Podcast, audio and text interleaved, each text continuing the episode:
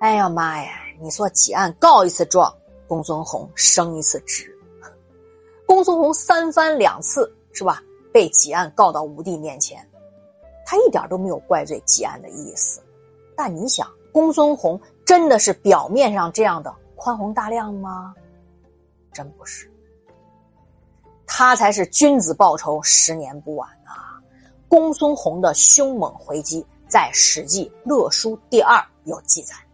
有一个事儿，汉武帝曾经啊得到了一匹好马，可喜欢马呀他，于是啊他就即兴做了一首祭祀太乙神的叫《太乙之歌》。他认为啊自己能得到这匹好马，那是太乙神的恩赐啊。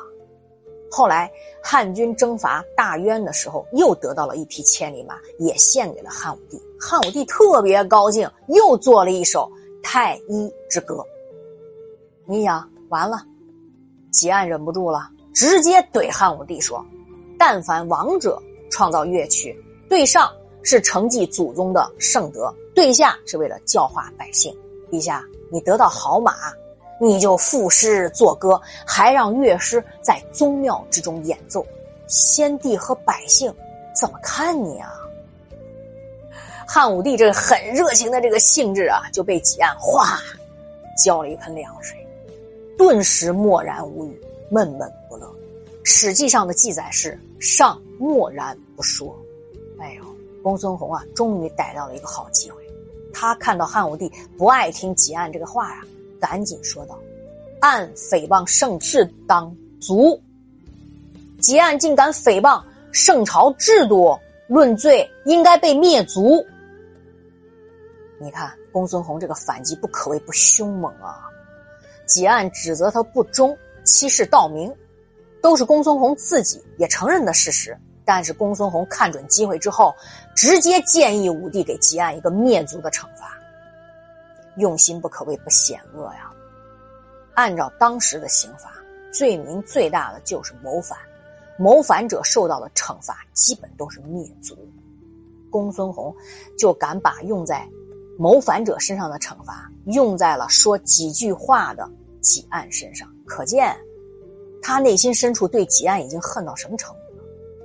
好在汉武帝并没有听信公孙弘的进谏，因为他了解己案的性格，就是这么个直脾气。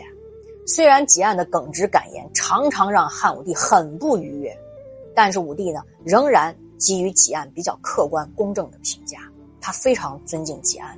还把他称作为叫社稷之臣。淮南王刘安反叛的时候啊，最害怕的人就是济安。他认为像济安这样的人，你是用尽什么样的手段，你都很难诱惑他。所以这类人是最难攻破的，因为济安经常是直怼没商量啊，他没能长期围绕在武帝身边，在朝中任职。也就公元前一百一十八年，逮住一个机会啊，公孙弘。就建议武帝任命己案为淮阳太守，武帝应允了，还给予相当于诸侯国相的俸禄和待遇。七年后，己案就在淮阳任上去世了，也就是说，死在了工作岗位上。公孙弘啊，对己案当面夸奖，背后猛下黑手。己案并不是让他如此出手的唯一一位官员。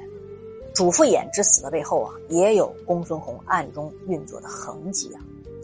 主父偃曾经得到汉武帝被破格任用，在一年的时间里接连提拔了四次，最后做到了中大夫。主父偃做了中大夫之后，其实在设立朔方郡这件事儿上，和公孙弘两个人就发生了争吵。主父偃建议设立朔方郡，公孙弘认为没必要，劳命伤财，得不偿失。可是最后呢，武帝是支持主父偃的，他也同意啊设立朔方郡。公孙弘一看汉武帝的态度啊，马上啊低头就认错了，承认自己啊怎么说他啊？他说：“我是山东鄙人啊，见识太短浅了，没有意识到设立朔方郡的好处啊。”马上就风头转了。公孙弘虽然在汉武帝面前认错啊、服软啊，表面上也照常和主父偃就这么往来。聊天儿但是背后啊已经怀恨在心，找机会报复。机会终于来了。公元前一百二十七年，主父偃被派去齐国担任齐相，就有人告发呀，他接受诸侯的这个贿赂嘛，以此为诸侯的子弟啊谋官。你想这种事儿是汉武帝最忌惮的，武帝大怒，当即下令严办主父偃。公孙弘马上抓住这个机会向武帝进言啊，就说呀，当初齐王自杀正是因为受到了主父偃的逼迫，如果不严惩他，没法让天下人心服。汉武帝原来只想把主父偃免职，但是听了公孙弘这样一番话，直接下令将主父偃灭族了呀！你看看，和主父偃相比，几案幸运的多。公元前一百二十一年，担任丞相的公孙弘去世了，享年八十岁，善终。汉武帝时期啊，十三位丞相，也包括魏婉、窦婴这些三朝老臣。但是能够善终的非常之少啊！公孙弘以八十岁的高龄在丞相位置上善终，实属难得。其实啊，追究其原因，显然啊，和他在为官中的顺从、机变，啊，是他能够在汉武帝朝善终的主要原因。司马迁对他也有评价呀：公孙弘行义虽修，然义欲直。汉兴八十余年矣，上方乡文学，招俊逸。以广如墨，宏为举首。就称公孙弘啊，因为孝行，而被当世所重视，又遇到了好的机会，才能够在汉武帝崇尚儒学、招揽人才的时候，以七十岁的高龄选拔出来，然后呢，又在武帝的赏识下一路晋升，做到丞相之位，善终。自古以来啊，功高震主者，绝大多数的结局都很悲惨。